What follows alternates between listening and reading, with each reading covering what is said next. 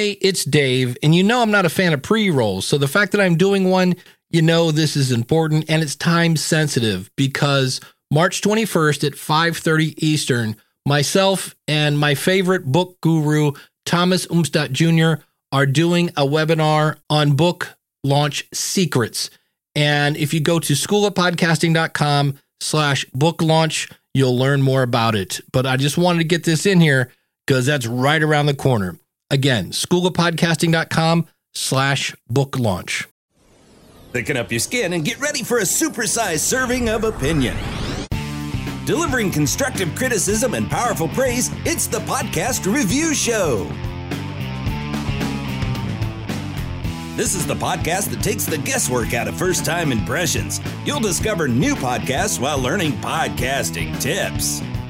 Join in on the conversation via voicemail, email, comments, and polls. It's all at our website, podcastreviewshow.com. Welcome to the Podcast Review Show. Tonight, we're going to be taking a look at Clarineat.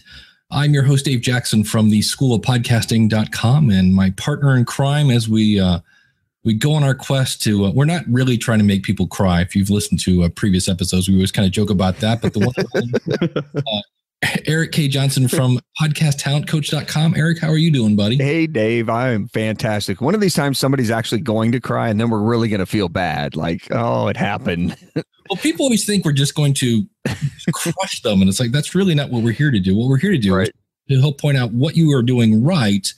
And then there might be some things that you want to tweak a little bit. But usually we haven't really had a really bad review, like a really bad show that we kind of went in a while. So we've had some pretty good ones. And tonight we're joined by Sean from Clarineat, and that is Clarineat. If you put in EET, that is not it. Did you try? I haven't tried that domain. I'm afraid. Completely different website. Ooh. Sean, tell us a little bit what inspired you to start a podcast. Well, I was always listening to a lot of podcasts. I do a lot of driving for work as a freelance musician in town, and various shows were of interest to me. And I started thinking that it'd be nice to have a clarinet show to listen to, but I could never find one. And I sort of started having some conversations with my repair tech, actually, was the guy who first kind of gave me the idea. And we had about an hour-long chat. And I was like, well, wait a minute, that's the kind of talk I'd like to have to listen to in the car, and I'm sure other people would like that too. So I took my technical know-how and just sort of made it happen. And honestly, it was, you know, you don't know what you're doing at first. You think you do, but every episode you learn something new. And the culmination of that, I guess, is this, where I realized I've spent so much money on music lessons over the years, but I've never had a podcasting lesson. So it was about time. And how long have you been doing the show? About 18 months. Okay. So do you play clarinet professionally? Yeah, I do a lot of playing in the city here. I teach over 100 workshops a year locally, various schools and universities and things like that. And I sub with the local orchestras and all sorts of stuff. And I also play percussion, actually. Oh, wow. Well, I saw in your bio, on your About page, you ended up on stage with Shania Twain.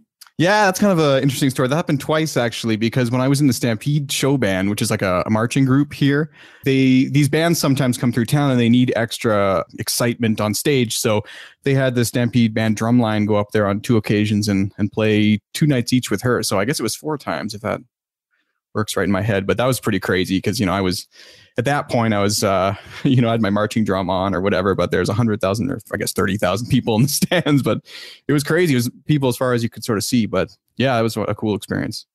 Well, let's go ahead and jump into what we always like to do is start off. We're just going to play like the first minute or so and then kind of give you our thoughts on our first impressions. Hi, this is Sean Perrin, and you're listening to episode 60 of the Clarineat podcast, the show where I discuss all that's new and neat with clarinet with the neatest people in the industry.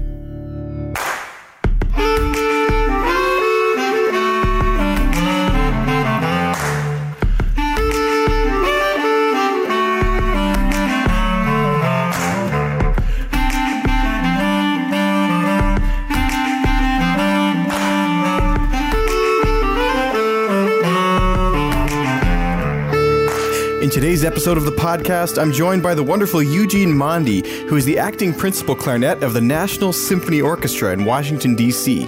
He shares his thoughts on why you shouldn't get sentimental about your gear, what kinds of adjustments you need to make if you want to play with a double-lip embouchure, both as a player and to your reeds, a lot of advice on being an adaptable musician, mastering your auditions, and much, much more. Detailed show notes for this and all other episodes are available at www.clarineat.com. Patreon backers now get access to extended versions of episodes just like this one. If you'd like to learn more about how you can get access to this and other bonus content presented in high-resolution audio, see clarineat.com/Patreon. Today's episode was brought to you by our sponsor, D'Addario Woodwinds. Thank you so much for listening. So that's like the first minute and a half. And I'll just jump in here, Eric. I loved it because, first of all, you explain what the show's about. And then you do a nice job of not, without giving away all the bells and whistles, but you explain who the guest is, why they're here. And, you know, so I know, Eric, you always talk about people getting on a bus and not knowing where they're going. I was like, well, I know where I'm going. That's exactly what I was going to say. I love the clarinet vibe of it. It's very NPR style. It has a great feel, just kind of like we're sitting around the living room chatting about clarinets. I love the vibe of that. I love the fact that you teased what was coming up in the show and what we can expect to get out of this particular episode. You were quick at the housekeeping stuff. We didn't waste a whole lot of time talking about the Patreon members and how to connect and what to connect. You got me the information that I needed right there quickly, and then boom, we're off to the races. So I love that. The only thing I would have maybe changed about it was the intro music. After you set it up, the intro music was a bit long. You know, I kind of do, do, do, do. You know, I could have used maybe a refrain of that, but it kind of went on again and again. And I'm thinking, all right, did he step out to get a drink of water? Where'd he go? Yeah. Oh, wait, here he is. He come back. Yeah. You know, so that, if I was going to nitpick and change something, that might have been the only thing. Otherwise, I thought it was solid. Yeah. The my question is that you on the clarinet? You know, I wish that were me. That there's a bit of a backstory actually to that track, and that is that the guy who's playing that is named Michael Lowenstern, and he's a rather famous bass clarinetist in New York, and he actually also works as an advertising agent of some sort, and he recently directed some sort of ad series with like Kevin Spacey. Like, he's a pretty big deal, and so he's been one person that kind of like I've always wanted him to get on the show, and I eventually did, and we finally met last year at Clarinet Fest, and anyways, I worked hard to get that track, so I guess I... I feel weird about shortening it up, but I see the point. Clarinet Fest. I need that T-shirt. Yeah, I have too. Going next week. So here's a suggestion for you then. At the beginning, you say, here's the show, here's what it's all about. And then you start into the music. Maybe you let it go for four measures or whatever it happens to be, just enough to establish that piece, because it is a fantastic little ditty. And then maybe you come in and you set up the episode and you set up the housekeeping over the tail end of that. So maybe you use a little more of that piece of music. Maybe you use a good 30 seconds, long enough to give you the housekeeping and the tease to what's coming up in the episode. And then by the time the music fades out, then all of a sudden we're running through the episode. So you use the music underneath you to give the show a little energy and a little momentum. And then by the time it runs out, we're into the meat and you're introducing the guest. Yeah, I totally agree. I listening to it more too. I mean, I find that I skip it when I'm doing my review over.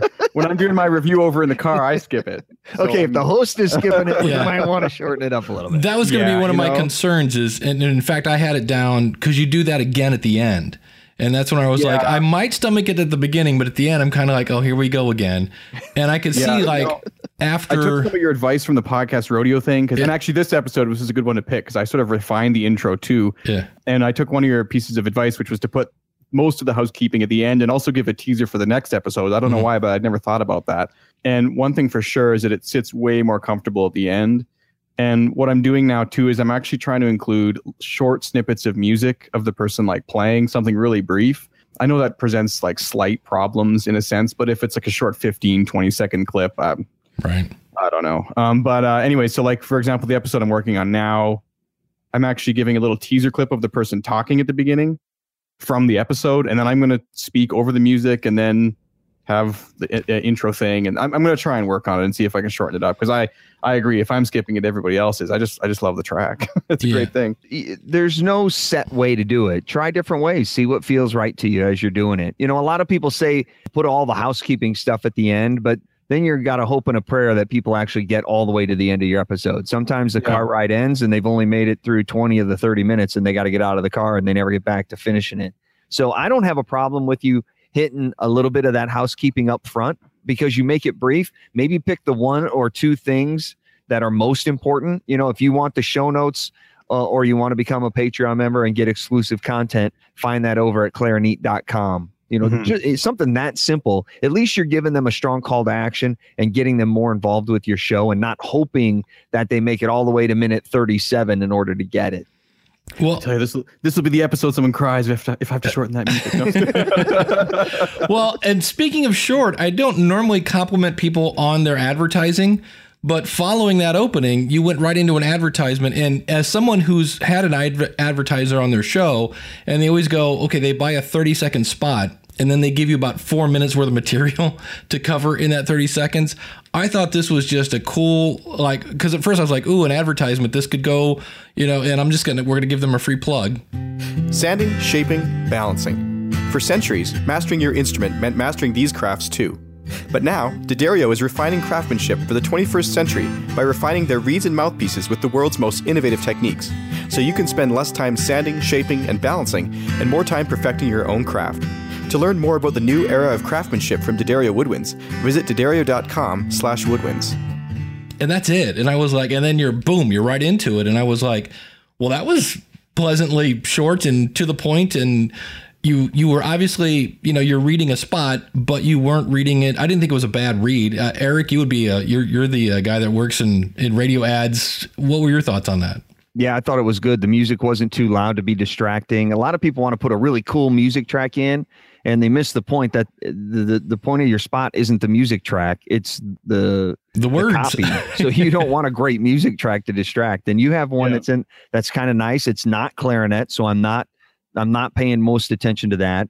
Yeah, it's funny you say that because originally I tried playing along with it on clarinet, and I couldn't get something that sat in the background enough. Yeah, because you want to listen to it. Yeah, I just grabbed my guitar instead and kind of played along with what the words were sort of sounding like, and then that was it. The spot was great. It was succinct. It got me the information I need, made me care, and moved along. And it didn't try and fill it with 27 different benefits and bullet points and features and calls to action. So, yeah, it was good. The biggest problem that I had with your episode really was nothing that you did and probably nothing that you had control over. And that was the fact that your guest sounded like they were in a tunnel to a certain extent. This particular, maybe not quite that bad. Well, this particular guest was a very big name, so I was thrilled to have him on.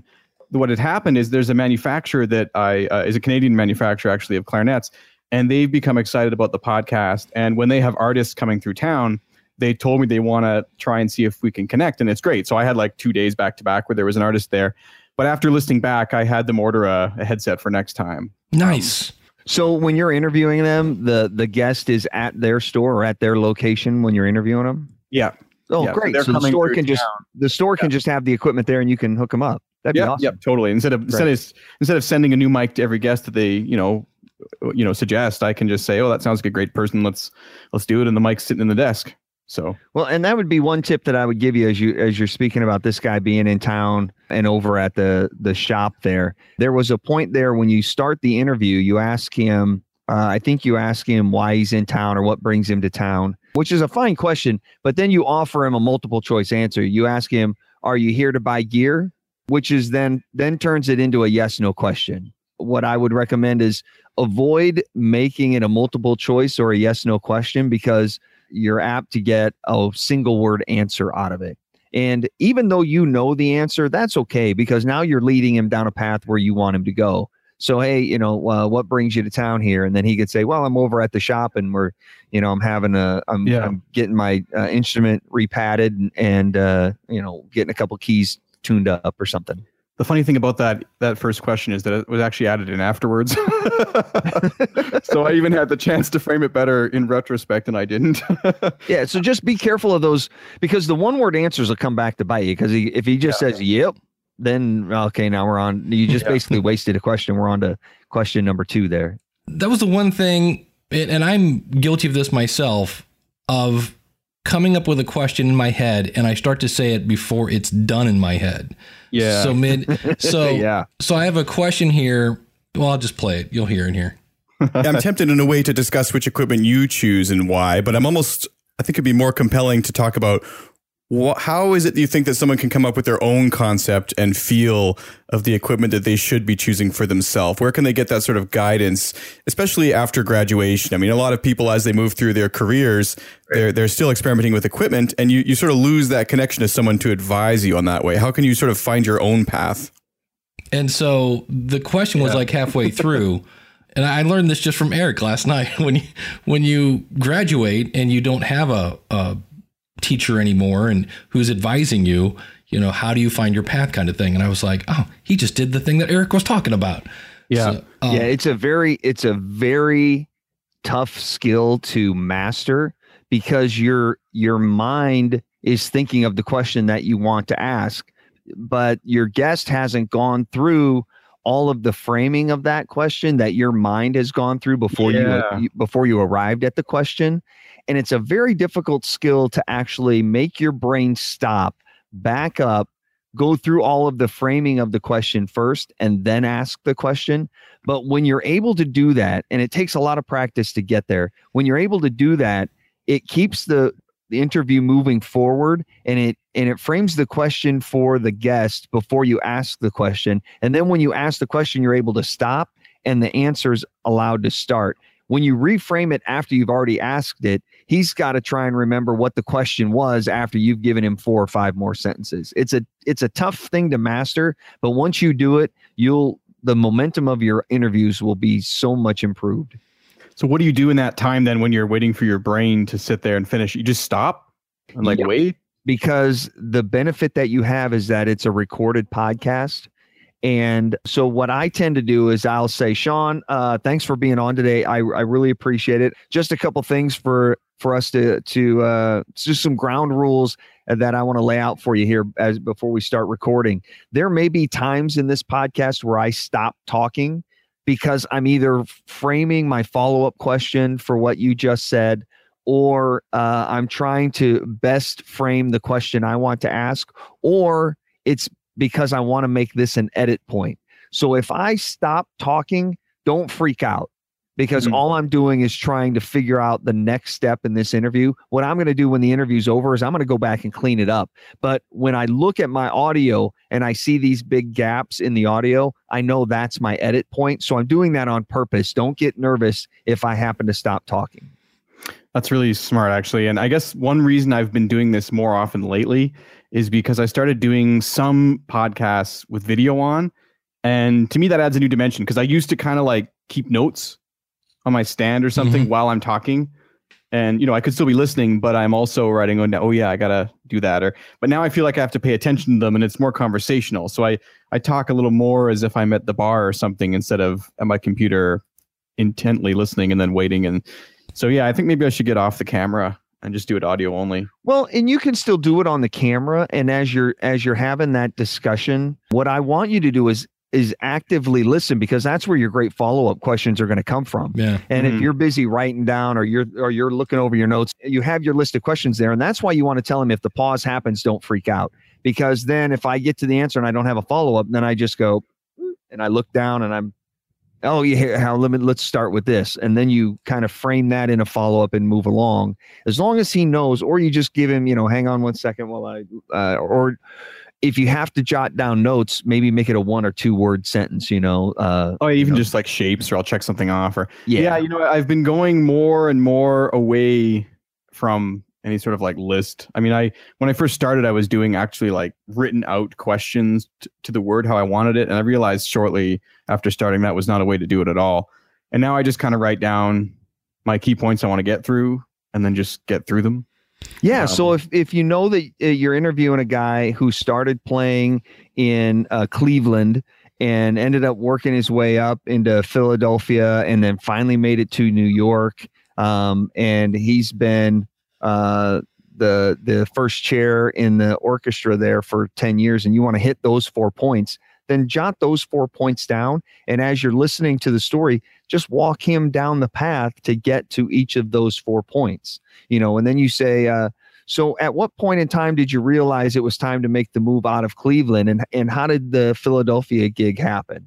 And then he can take you there, and you can ask him questions and help him form that. And when did you know Philadelphia was coming to an end? Oh yeah. So what was your next big leap from there? And that's when I finally got the move up to New York, and you're just helping him walk down the path, but you're actively listening to his answers and just helping him get there. So you're letting him tell his story, but helping him shape it and direct it where you want him to go. If he starts getting off on a path, I really wanted to get to Florida, and he starts telling about his grandma who lives in Florida, you can gently interrupt and say, hold on a second, let me take you back to Philadelphia. When you were there and you were sitting second chair, how aggravating was it that you knew you were better than the first chair guy, and you should have had the chance to move up? And, you just kind of redirect him and get him off grandma and back onto Philadelphia, and we're back on the track again. We should just note here that, this is all hypothetical. I've spoken to the leads in Philadelphia and New York, so I don't want anyone listening to me. Nice. So if you're talking to the guy in Poughkeepsie, he wants to get over to Ontario, that Moon Orchestra. This whole walking down the path thing is a good idea. I have to remember that the person I'm having on already knows their story. It's not really my job to ask the right questions. It's kind of just to get it out of them, right? Just to help them walk down, the story you want them to tell. The best interviewer already knows the answers to the great questions and knows which questions to ask to get the great stories. If you know something fantastic happened the week he arrived in Philadelphia, then that's what we want to talk about. And just say, how comfortable was the move to Philadelphia? And he goes, oh, that first week it was, and then he's off to the races. And you look brilliant. Like, wow, you just asked a fantastic question. Well, you already knew the answer to it. You just led the horse to water, and he took care of the rest. And that was one of the things I wanted to point out. It does sound more like a conversation than an interrogation, which I thought was great. There's a very educational part of this whole conversation. And I really like the fact that at one point you asked a great question, kind of in the shoes of the beginner. So the open facing versus closed facing. And I've heard you discuss in other instances, sort of this concept of high flow versus low flow camps of playing. Where do you sit in that regard? And could you maybe explain both of those ideologies for someone who may not know? So when you said that, I was like, oh, that's cool, because there's probably somebody going, wait, low flow, high flow? Is this some sort of toilet thing? What are we talking about? I don't know. So I was kind of like, good on you for that. And then when we got to this, me not being any kind of reed player. And that's what I was wondering, actually, about how you were playing a very firm reed with the double lip. So you're actually reshaping the reed to match your exact needs.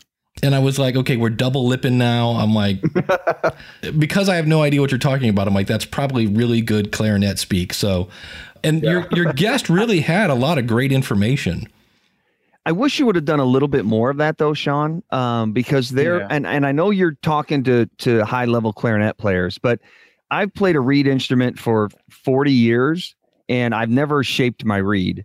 I didn't know that was, I would just buy a box of reeds, and if one didn't work right, I'd throw it out and I'd go to the next one. And, so I didn't realize that I could actually, whittle. I never even considered whittling it down and making it look right. I would look at it and go, well, that's obviously not going to sit flush on my mouthpiece, and I'd get rid of it and I'd start with a new one. And then you use the term double lip embouchure, which I've never heard ever, which is crazy because I've only played as a double lip embouchure player. On sax? Yeah, on saxophone.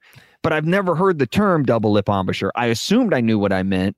But I had to go Google it and look it up to make sure I knew what I was talking about. So when you get to highly technical terms, just to make your podcast a little more accessible to every man, to maybe it's a high school player that's looking to study clarinet in college and play in the orchestra as a professional, help them learn a little bit more along the way. Even if you're talking like double lip embouchure, where you're talking to the guy about double lip embouchure, and obviously he knows what it means, but you could say, where you're playing with both lips, how does that play into yada, yada, yada? Yeah, it's a super fine line though, because for me, you're right, I guess, because I don't know exactly who the target audience is for this. That's one thing that's kind of weird. Like I know people in university listen. I know that actually like professors listen. I know that students listen. It's such a spread, but I guess it would only take a second for me to just say, when you use double lip embouchure, which is where you put the top lip over the top teeth, do you? It would just take a second, Yep, exactly. Explain those terms. And if you just, what I would do is take 15, 20 minutes and really define that one individual that you're talking to. Decide if it's going to be a high school player or a college player, a beginner, somebody that's been playing for 15 years, somebody that's trying to get their first gig in orchestra.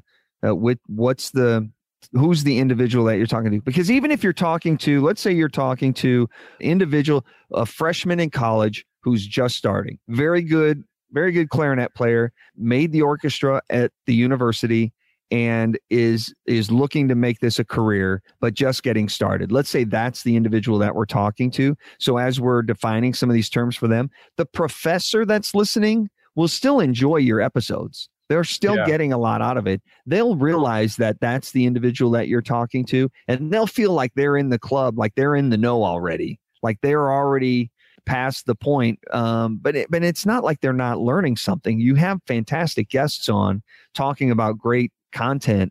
So I don't think you're going to turn the upper level people off by talking under them, or they're not going to think less of you because you're at Clarinet 101 instead of Clarinet 404. So what do you think about, though, like, for example, when I'm interviewing the guests, like the idea is, of course, that I'm a clarinet player and I don't want to appear with them there that I don't know what it is, but they'll know, I guess they know what I'm doing. Like, you know, because I don't want to be talking to the guy from the New York Philharmonic and I have to ask, you know, mention what double lip embouchure is or ask him to define that kind of term, you know? Sure. So you could say, even maybe I could say at the beginning, if there's any jargon, I'm going to just quickly define it.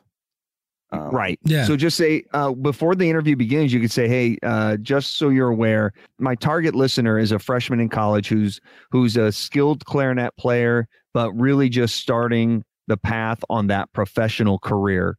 And that's the individual that we're talking to today. So there may be times where we'll need to explain some of the jargon that we use only because you and I have used it for the past 10 years. This individual's just getting started. So if you hear me clarifying some stuff or asking you particular questions, that's the reason, because this is the individual we're talking to. I like the idea of giving kind of a read through at the beginning, something I should do. I haven't done that. I just sort of start talking and then. It's hugely beneficial to the guest, especially because I'll have people that will have me come on and they want to talk podcasting. And I'm like, okay, well, who are we talking to? Because if it's people that are kind of geeky, I can go way deep in the weeds. But if it's a bunch of business people, I've got a whole different set of way of explaining things. So if you can kind of give them a target of like, here's who you're talking to, they kind of know how to shape their answer. So it would be like if they were going out talking to a sixth grade band, how would they frame their conversation? Or if they're talking to a group of individuals who are auditioning for the orchestra, how would they talk to that group? I mean, they could relay similar information, but it would be framed completely different. The other thing, and this is one of those optional areas, your guest was like super knowledgeable, but at times he left you what I call low-hanging fruit, which is stuff like this. It isn't necessarily fun. You know what I mean? If you have two people going, I think you're really sharp there. It's kind of, and you felt okay about it and you didn't realize. I think that's difficult, but I think. Like halfway through there, he was done. And the second half of that clip was him trying to figure out what he was going to say next. And so I actually picked a clip here. So you also you study with Larry Coombs. Let me explain what we're doing. The first one is how it was. And then I went through and edited it. You'll hear a little bleep when we go from one to the other. So you also you study with Larry Coombs, Larry McDonald and Donald Montanaro. Is there a story that you'd like to share about working with any of those three, or maybe a short one from each or? Well, I mean, I should be careful. I think they're all, I got something from each of them. And I think the Larry McDonald who. So you also, you study with Larry Coombs, Larry McDonald and Donald Montanaro. Is there a story that you'd like to share about working with any of those three, or maybe a short one from each or? I got something from each of them. So you're right to the answer. Yeah. It's so funny because that's one of my pet peeves when I listen to shows. And so I realize when I say, you know, I think I would have edited this episode, that's where people are like, well, you don't have any wife and kids, buddy. You know, so I get that it takes more time. But there was, especially on one hand, it was good that he was taking time to come up with an answer. Yeah. But he'd love to just, well, and to be fair, he's doing what I wasn't doing, which is framing the response before he says it. Right. You know, so here's an editing tip on something like that. So earlier I said, leave that gap so you can visually see it when you look at your waveform to go back and edit. So when it's like this, you can say, stop, wait, think, okay, now start. So you can see it. But if he does this and as he's flowing, you know you want to edit it out. Just write down the time. You look at the time that's rolling on your recording, and you write down 12:46, right?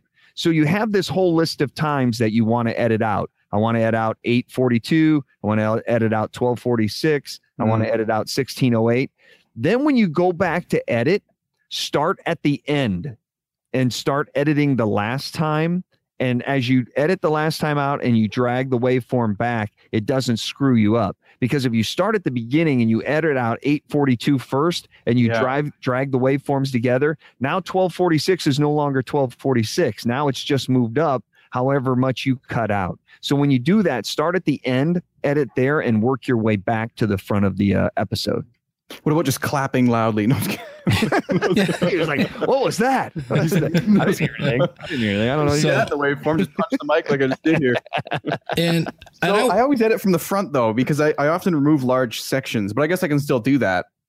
Yeah, it depends if you want to take notes or not. I usually just go through and listen afterwards. And what I do is I listen for one thing. I listen to what question did I ask? Because there are plenty of times where people will answer you and not answer the question. And that's when I go, okay, here's what they said. I asked them this. I asked them for A. They gave me B. And then I ask, is B even valuable to my audience? And if not, both the question and the answer go out the window. Yeah. Yeah. I've started being a little more watching for that. I'm surprised I didn't catch that in this episode. But it's funny because I do tend to do about 50% of it. Like there's probably spots in there where he did do that. And I clipped it out and I left some of them just to leave a little bit of that. But if it's really annoying like that one was, I mean, and it's not his fault at all. It's just like that's when you're thinking about an answer. Yeah. Yeah, you're totally right. That was a good 15 seconds of that. Well, since we're on the subject, here's another one. Any advice for dealing with either the success or rejection at an audition? Well, I think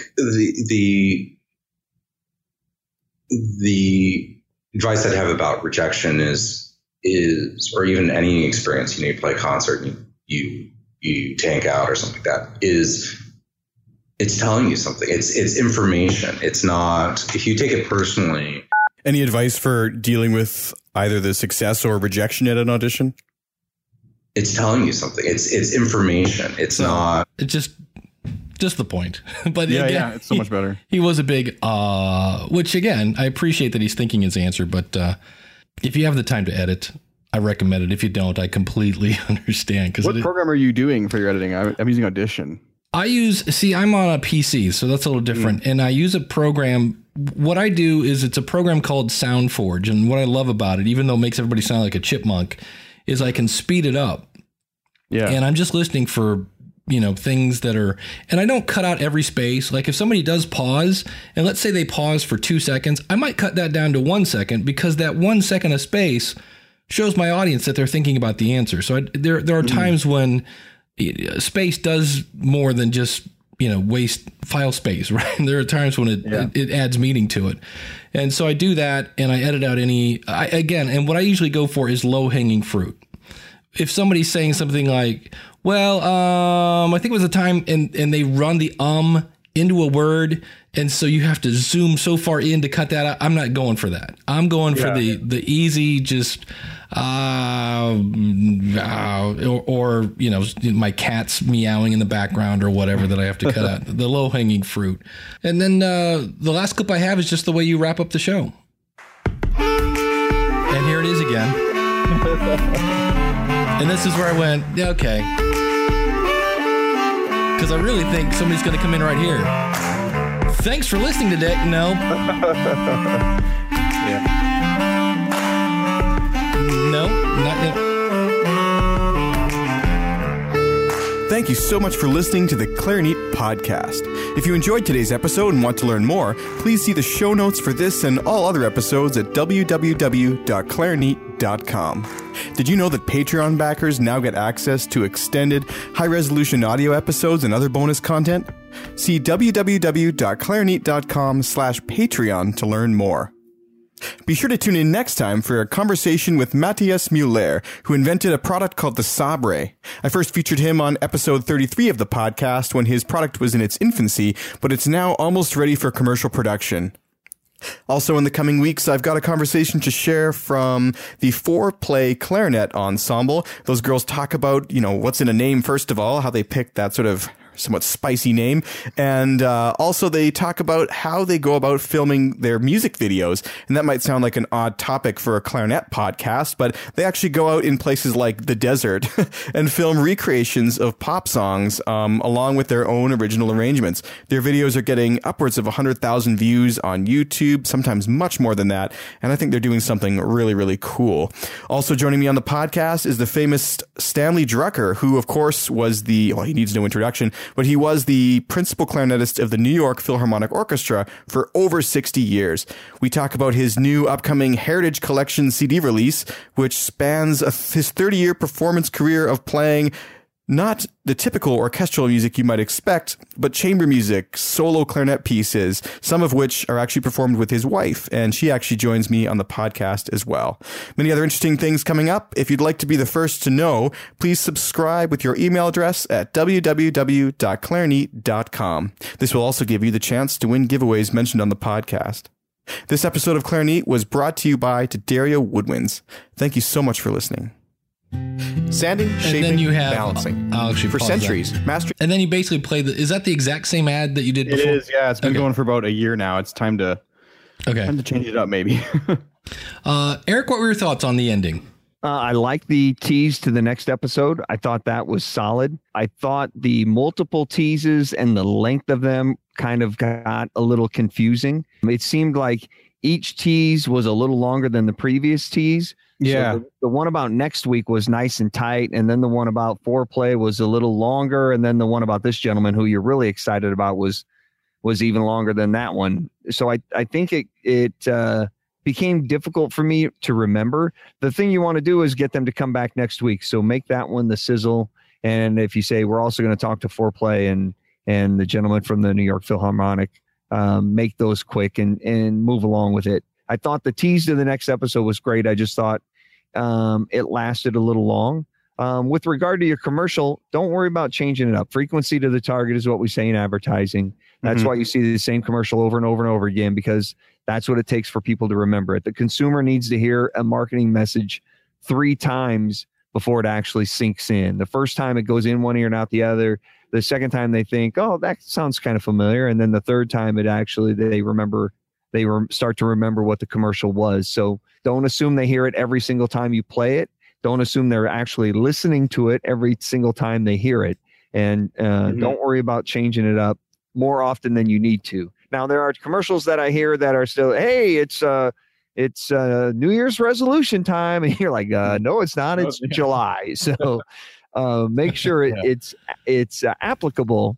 But don't worry about changing it up just for changing it up's sake. You want your listener to remember the message in the spot. So overall, I thought it was good. Tighten up your music, tighten up the focus of it. But I love the tease, and I love the way you allow people to get involved through Patreon. How is that working for you?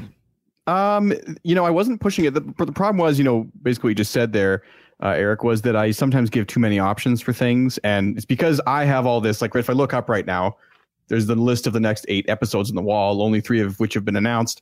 But there's this temptation to just let everything out of the bag at once, Yep. So I think what I'm going to start doing is even with today's episode I'm working on, is just announcing the next episode in the end of this episode, because that's all that matters. It's still a week away. I mean, right. So, but then what I used to do with my support stuff too is I said there was about 6 ways you could support it. You could.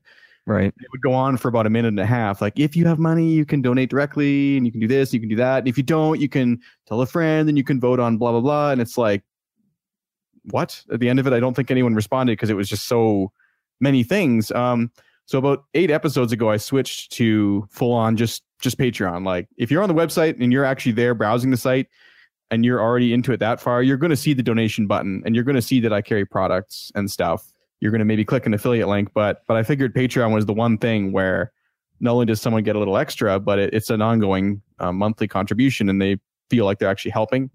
So that's actually been going okay. I mean, the last few weeks alone, it's went from about 3 backers to 19. So that's nice. Wow, a lot better. Yeah. And I know you're giving them a ad-free version and then extended interviews, I think is what you said. Sometimes it's extended. Yeah. If I have, if there's time, I'll ask like a lightning round. Okay.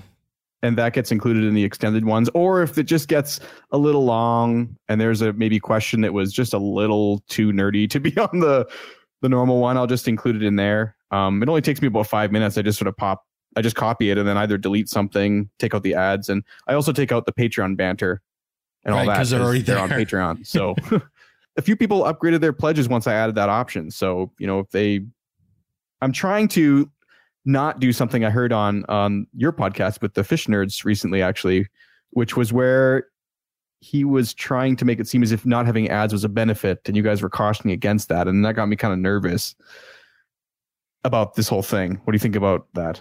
About having both? The what we were explaining to him was having ads, not having ads. There's really no right way to do it. If you want to have ads, great. If you don't want to have ads, fantastic. What we were warning him about was don't frame it like it is bad to have ads. Like, hey, if you help me out, then I can get rid of these horrible ads. Because when you do that, then your advertisers are going to go, if I'm so horrible, why am I paying you? Yeah. So regardless of whether you want to have ads or don't want to have ads, I don't have any problem with that. But the last thing you want to do is frame advertisers as being evil, because you never know when you might need them. Mm-hmm. So if you want to say, hey, if you want to have an ad-free podcast, that's fine. I mean, if it's possible, but what you don't want to do is say, if you want to get rid of all these horrible ads and so you don't have to sit through all this crap, you know, go subscribe. Yeah. You know, it's just the way you frame it. It's just the way you frame it. Because there are plenty of radio stations and podcasts that talk about commercial free and ad free. It's just, you want your advertisers to feel loved, regardless of whether or not you offer an ad-free option or anything like that. You just want to make sure that they know you care about them and you value their business with you. Yeah, yeah. So, but speaking of your website, let's go ahead and hop on over there. Pretty slick website, I got to tell you. The one thing. Well, first of all, I love this eventually kind of got on my nerves. The fact that I'm going to kill that when I go to because I realize it's talking about the fact that you're on the podcast review show. But because I kept going and I would check out something, I'd go to the top and I'm like, wait, where'd the menu go? And I'm like, oh, if I come down a little bit, there it is. But the fact that it's super easy to navigate, the thing that really I was like, wow. And I know you're using WooCommerce, so good on you, because that is not an easy piece of technology to get a grasp on. Oh, no. No, anytime I've ever played with it, I'm like, forget it. I'm going back to PayPal. But I thought your store was just elegant. It worked. You had a help.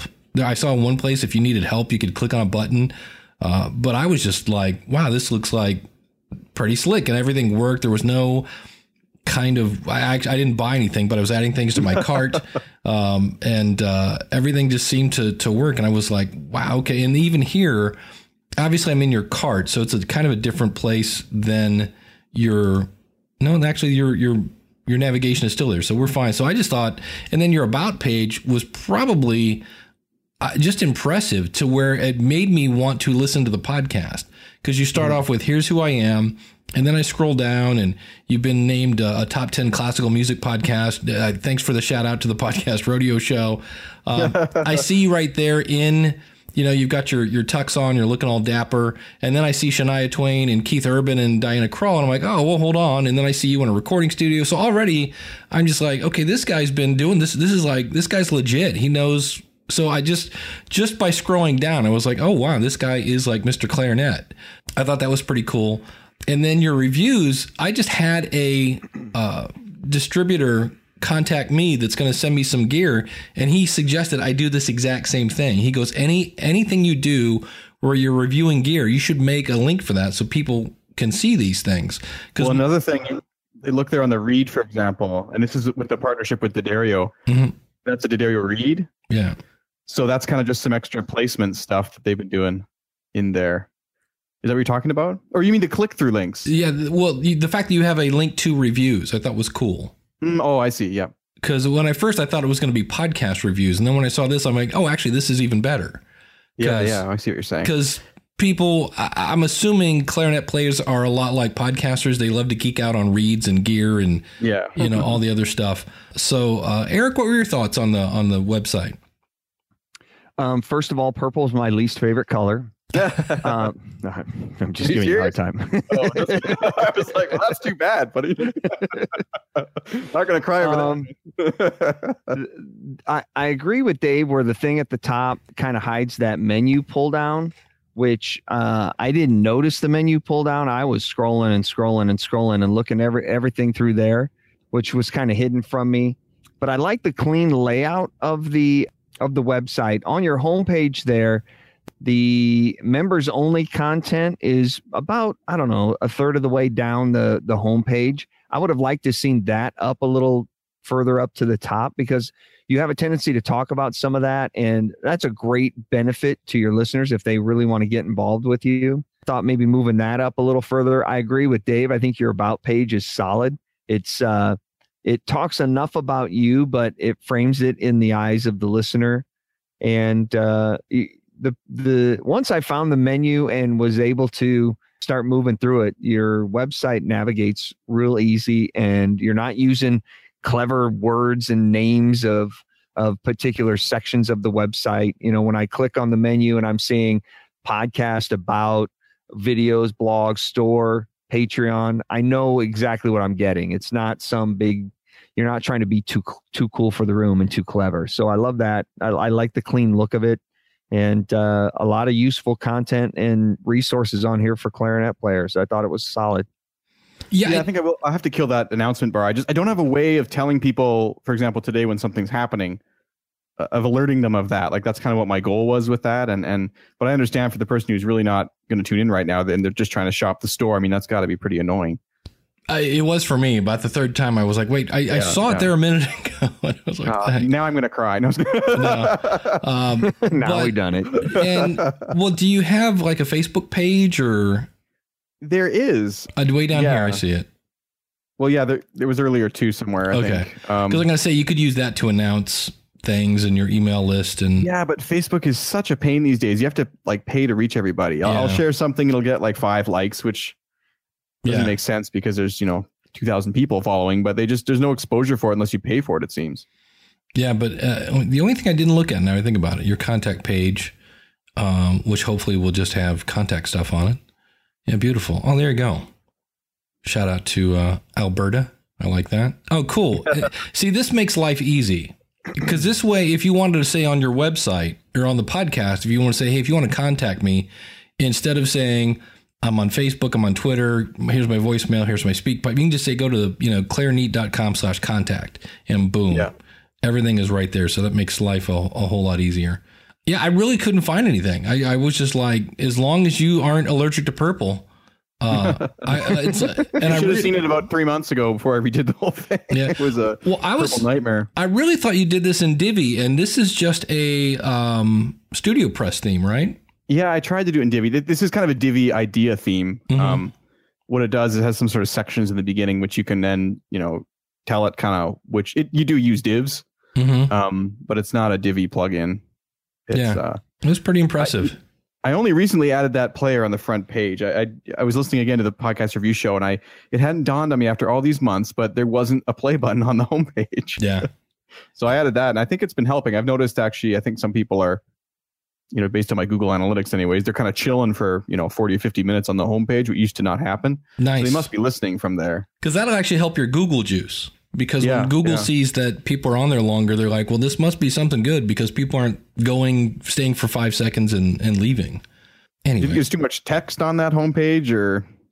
No, actually, no. I thought it was, for me, it just kept scrolling, and I was like, oh, that's cool. And then down here, oh, there's the button. And I'm like, oh, and then I like the way it's set up that here I'm kind of seeing I'm looking at a player, but I also see that there's more down here, and you've got, you know, you might like this, and then there's random. And as I look at that, I say, oh wait, here's his social media. So as you scroll, I'm always seeing the next section. And and then there's some reviews from the different areas. So it was like, oh, okay, there's more here. And that just kept me interested enough to scroll down and see, well, what's that? Oh, I can buy t-shirts. Oh, that's cool. And it just kept going on. And then you finally get to the bottom. I was like, wow, that's pretty cool. And then even down here, you've got more links. And so I didn't mind it that. And then the fact that it's so long might bother people. But on the other hand, if I didn't, I could probably jump to most of that stuff by clicking on the links at the top. So I didn't mind it. So is that primary paragraph there on the homepage easy to edit? Oh, yeah. Oh, yeah. Yeah. That may be where you put your news then. If you were saying it's hard to let people know that you're going to be on another podcast or something like that, maybe at the very end of that paragraph where it ends with musical services and royal musical instruments, then maybe a new line just in big, bold capital letters. You just have news, colon, live professional podcast review with Clarineat host Sean Perrin tonight, 9:30 p.m. You know, maybe you just put a little space between that paragraph and those four icons that actually lists the news that you have rather than the widget that you have at the top of the page. Well, and it might not be that hard to actually just program. The problem with that little thing that comes up, it's a little announcement bar for the store that you're supposed to use to announce like a sale or something. Oh. But with this theme, it's not pushing the menu below the announcement bar. So I probably just have to edit one line of code. So maybe that would work too. Because I mean, if above the announcement, if above the menu, it just said, you know, today I'm on the podcast review show, click here. Right. And it wasn't obstructing the menu. Maybe it wouldn't be as big of an issue. Yeah. I don't have a problem with it being up there. My only problem was that I couldn't see Clarineat and I couldn't see the menu drop down until I started scrolling. It's gone. I killed it while we were talking. I just wanted to turn it off. I wondered because I'm like, hey, it went away. Should have done that before. Awesome. Well, as we start to wrap up here, Eric, any final thoughts on Clarineat? Oh, I thought it was a solid podcast. I thought you made the discussion with him enjoyable. I thought overall it took you a little long to get him to start opening up and telling some great stories, but you finally got there. Not quite halfway through the episode, you really started getting him to tell some fantastic stories about playing and the journey he's been through. I think you do a nice open and a nice close. There's a great tease there. You ask some great questions. I think just a little tweaking to the structure of the question will help the momentum and the flow of the interview. But overall, I thought it was solid. I thought you did a great job. Yeah. Sure. And the other thing, what microphone are you using? Because I really thought your audio sounded great. It's a Shure Beta 87A. Okay. Nothing too crazy.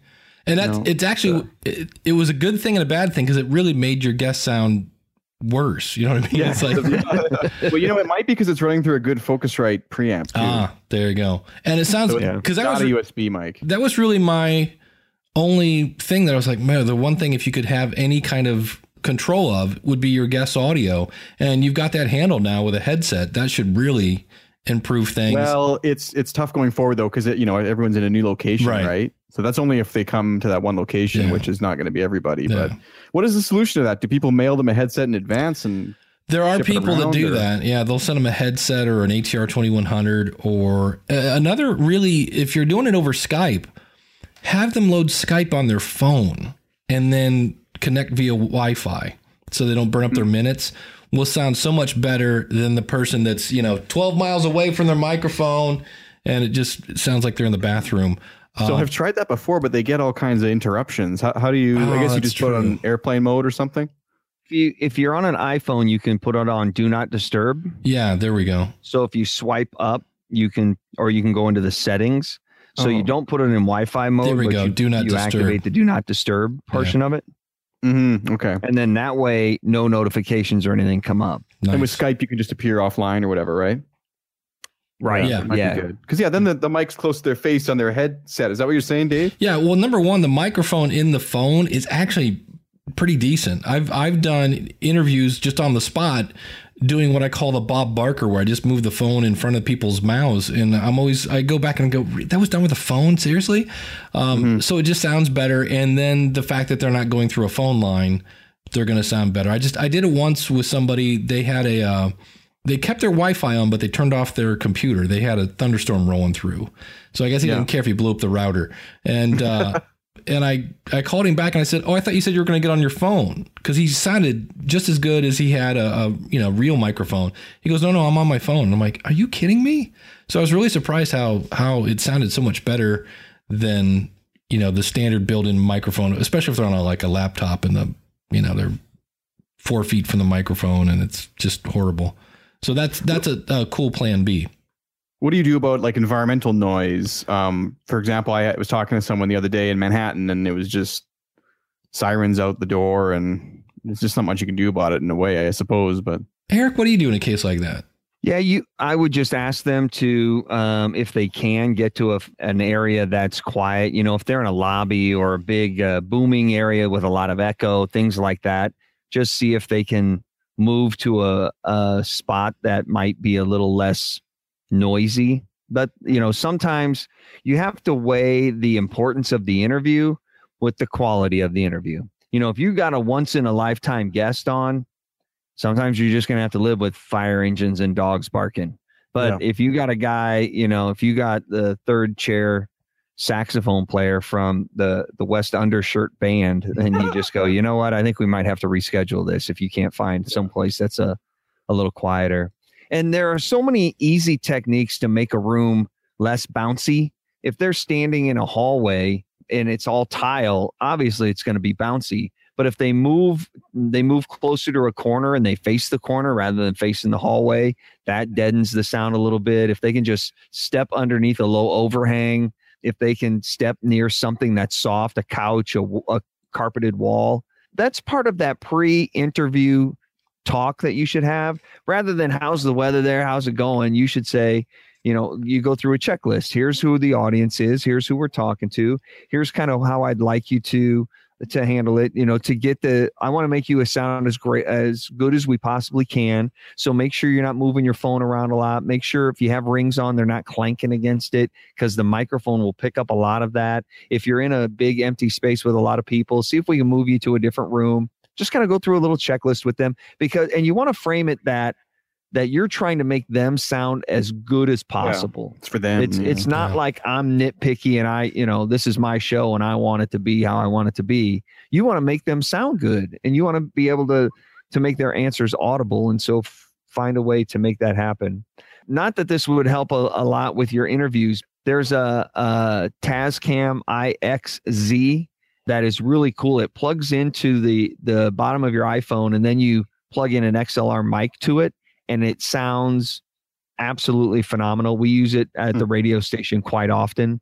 It gives you really high quality. So if you're interviewing people at conferences or things like that, and you need a portable recorder, that gives you audio almost as good as any portable recorder that I've heard. You just open up your memo on your phone and hook that bad boy up to it, and you're off to the races. We actually record remote broadcast breaks using that thing in our iPhone, and then email the segment back to the station so they can air it, and it sounds like ISDN line. It's perfect. I've been using a thing called the Shure SMV88 or something like that. SM88 or is it a little microphone interface? It plugs in. It's like, this actually is a microphone.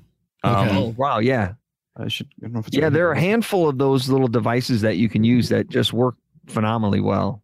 Well, it's a little finicky. I mean, I had a big mistake early on when I started. I went to Montreal for an interview and a concert and a few other things. But while I was there, I did do this interview, and it just got spoiled because I didn't know there was different mic settings on this thing. Oh, yeah. Surprise. And it just got ruined. But yeah, so it plugs in the bottom like this. Oh, yeah. Right. Yeah. And it's actually pretty. It's got a little directional thing, and you can move it. And so I'm going to try that. And that was my last question for you guys, actually, is I'm going down to Clarinet Fest again next week in Florida. And I've got the chance to interview some pretty big names down there, which has gotten set up by some people. But so, I mean, first of all, do you have any advice for when you may not have a chance to research the guest? And then secondly, I mean, in those kind of environments, like just with the background noise and stuff, is that just part of it and just do it as it is, or try and go sit in the bathroom with the person? Or what do you... I know. So I know I've Dave tried. Dave does a lot of that. Yeah. Dave will interview people, especially for, because of my podcast, he'll get a lot of audio at conferences like that. And it all comes across with the way that you set it up. Dave will always, on his show, he'll say, hey, we were at Podcast Movement or one of the other conferences, right, and I had a chance to run into so-and-so, and we did a, because of my podcast, and we were out in the lobby, and here it is. And you roll it, and you can hear everybody clanging in the background, and it has that cool conference sort of atmosphere. But mm-hmm. Dave set it up ahead of time, so you knew this wasn't clean in studio audio, it was conference audio. Yeah, I just it's something like that. When I hear the audio and I'm like, okay, there's no amount of noise gating and noise, I'm like, forget about it. So I'm just gonna point out the elephant in the room. Hey, guess what? If you ever and I've had people say, wow, that was kind of cool. I felt like I was there. So yeah, I did do a thing. I went to a conference in Chicago in December, and I went around and kind of like just documented all the booths, and I had the microphone set up right. It actually worked out really well. I was thinking of kind of doing that again, but there's a chance for some sort of longer form, 15, 20 minutes, I'll have to talk to somebody. And I'm hoping. Yeah, if that's the case, if you're going to do a longer form interview, then go find a side room, conference room. A lot of times you can go one level up and go back to a bunch of conference rooms that aren't being used. Don't go in the conference room because it'll be big and loud. You want to sit in the hallway outside that has those big poofy couches. Sit around those because that'll absorb your audio and or absorb the echo and make it sound a lot cleaner. So if you're going to do a longer interview, like a full blown interview with them, I'd try and find a spot that's a little quieter. But if it's just a one or two questions sort of thing and you want to get a little drop from them, then doing it out in the middle where it has some ambient noise, that's pretty cool. Well, it's tough because, of course, everyone wants to do the interview while they're there, but everyone is super busy, including me, while they're there. And it's also not the best chance for me to come up with questions. So one thing that's happened the last two conferences is that I go and then I say, oh, yeah, I will connect. And then the year passes and I've been through 48 interviews and I still haven't connected with that person, you know. So I feel like if I just had them cornered and just did it, it would be done. But if it's somebody that's difficult to get, you want to be able to combine the interview along with something else they're doing. Mm-hmm. So if they need to take a long ride, like let's say you're at the conference, but you're going to see the show tonight over at the theater, and it's a 20-minute drive, ride with them and interview them in the back seat.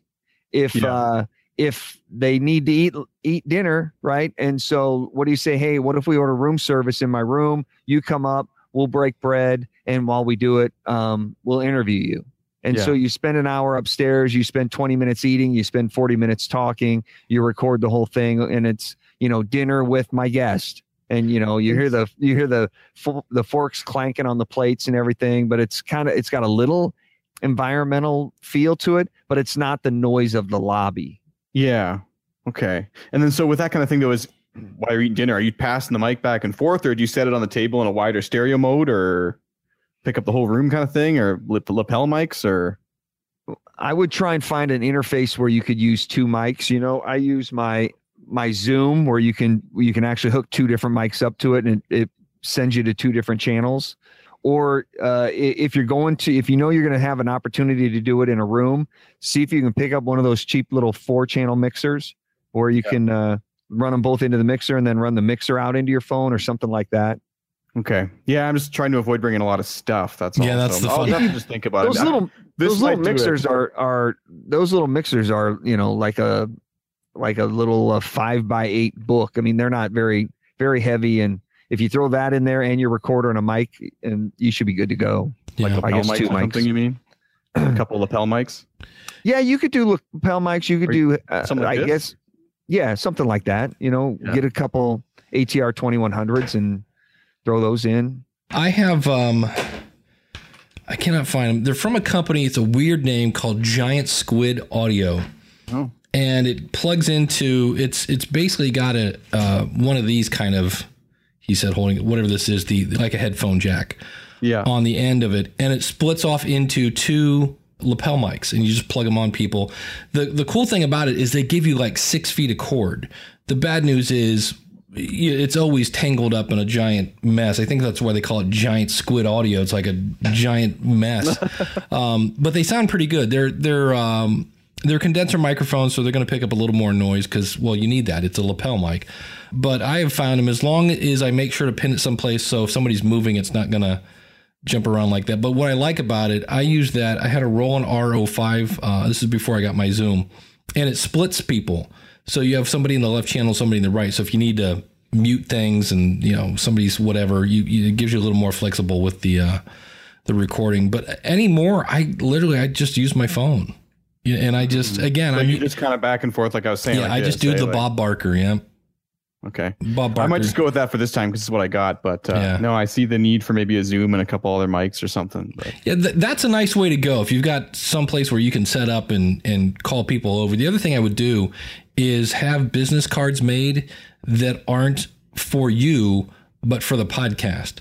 Yeah. But all in all, I thought it was a great show, and wish you the best of luck with it. I think you're right on the right path. And the fact that, you know, you're pretty niche. I don't know that there's any other clarinet podcasts, but you've definitely got yours going in the right direction. So no, thanks. I appreciate that. Yeah. So Eric, where can people find you? You can find everything that I have over at podcasttalentcoach.com. Podcast is there, all my helpful worksheets and everything you need. And you can find me at schoolofpodcasting.com. And again, you can find Sean at clarineat.com.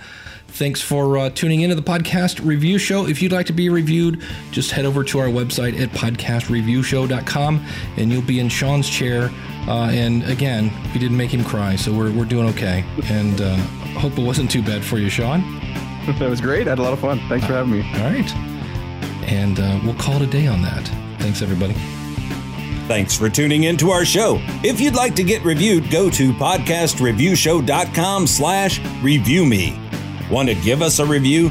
Go to podcastreviewshow.com/iTunes. Links to today's podcast, along with ways for you to connect with us, can be found at our website at podcastreviewshow.com. Looking for an in-depth review?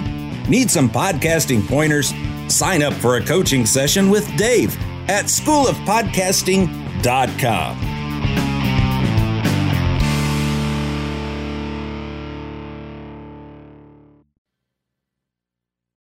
Hey, it's Dave. Thanks for sticking around here. Again, this is not the norm, but we've kind of got a time-sensitive issue here because this webinar is March 21st about book launch secrets. It's myself and Thomas Umstadt, and then he's going to talk about this course. And it's going to basically go over everything you need to know about launching your book. And you'll learn proven principles and methods to help your next book or get your first book off the ground like a rocket. Thomas, the same way that I live and breathe podcasting, Thomas lives and breathes books. And then what's beautiful about it is his kind of mentor, James L. Rubart. It's kind of like getting Han Solo and Yoda at the same time. And the reason I think this is so important is this is the last time they're teaching this course. Now, the webinar you're signing up for, absolutely free, and you're going to walk away with a lot of great ideas and an offer. We're not going to lie to you. They're going to talk to you and ask you to take this course. But there's so much value in just the free webinar. I wanted to let you know that it's going on. And it's happening very, very soon, March 21st. Look at the calendar. Yeah, that's like, holy cow, it's coming right up. All you have to do is go to schoolofpodcasting.com/book launch. That's schoolofpodcasting.com/book launch. I can't wait to see you there.